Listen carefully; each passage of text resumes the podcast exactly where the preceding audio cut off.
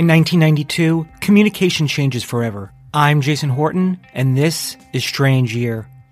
1992 saw Bill Clinton in the White House and John Gotti in the jailhouse.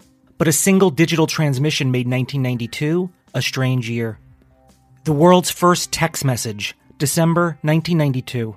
I'm Neil Papworth, and I sent the world's first text message. Okay, we're done. Over 6 billion text messages are sent and received every day. 6 billion. And it all started with one.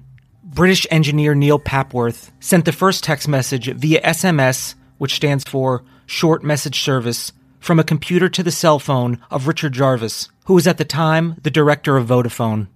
The message was sent on December 3rd, 1992. The text said, Merry Christmas. Jarvis was unable to reply, as it was not possible to send messages from mobile phones. You could only receive them. It wasn't until 1993 that mobile phones can send text messages back. The first text from cell phone to cell phone was sent in Finland in 1993. Thank you so much for listening, and I'll be back next time with another episode of Strange Year.